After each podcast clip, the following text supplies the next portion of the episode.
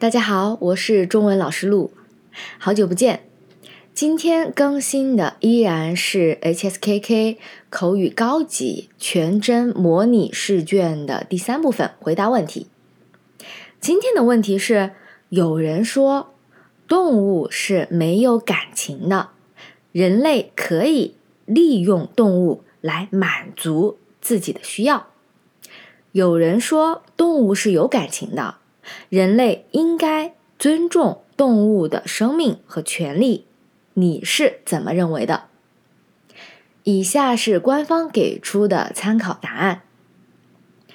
我从来没想过会有一些人很自私的把“没有感情”这四个字来形容与我们共同生存在这个地球上的动物，因为我一直相信，就算人的大脑。再发达，人的物质生活条件再优越，我们仍然没有权利利用动物，甚至剥夺他们的生命来满足自己的需要。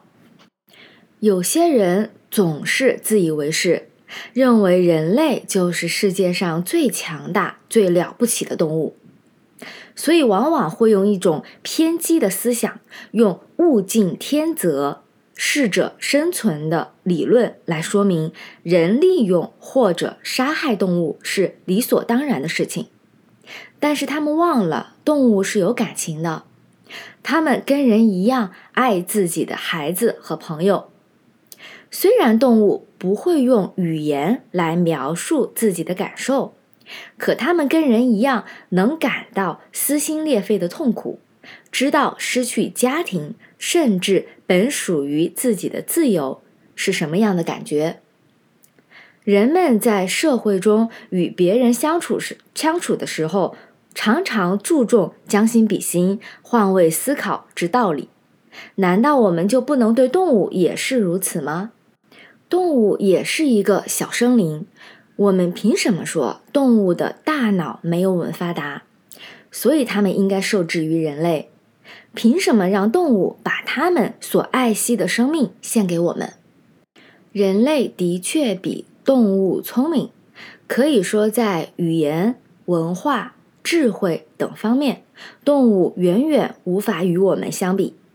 但是，正因为我们比他们聪明，比他们懂得是非对错，所以我们非但不能任意去伤害他们。还要保护那些受到人类摧残的动物。我深深的认为，每一条生命都是平等的，生命本来就没有高低贵贱之分。我们应该做的是给这些动物一点爱心，让人类和动物在这个地球上能够很和谐的共同生存。这不仅仅是为了他们，而更是为了我们自己。如果动物真的在地球上绝种了，那么人类还能活多长时间呢？嗯，以上是官方给的参考答案。这个题目，嗯，不出意外的话，我觉得应该百分之九十九的人 都会同意第二种说法，就是动物是有感情的吧。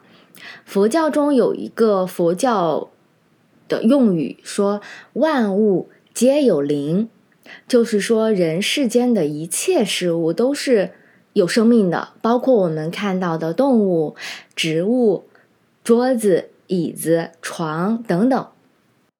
讲到这里，我突然想起来，因为我大学时候是专业是学法语的，那时候觉得法语很复杂很难，啊，因为它任何东西都分阴阳性，不仅仅是有生命的。人或者是动物，连没有生命的，就是我们肉眼可见的没有生命的桌子、椅子，都被法国人赋予了性别。那个时候是不太理解的，但是我现在回想起来，法国人不是很有爱吗？至少在法语这个语言体系里面，世界万物都是平等的，人类并没有高人一等，也没有过人之处。作为在这个地球享受了更多便利的人类，我们更应该去爱护这个地球上的所有的动物、植物以及世间万物，这才是一个啊和谐健康的共存关系。嗯，OK，那今天的内容就到这里，我们下一期再见。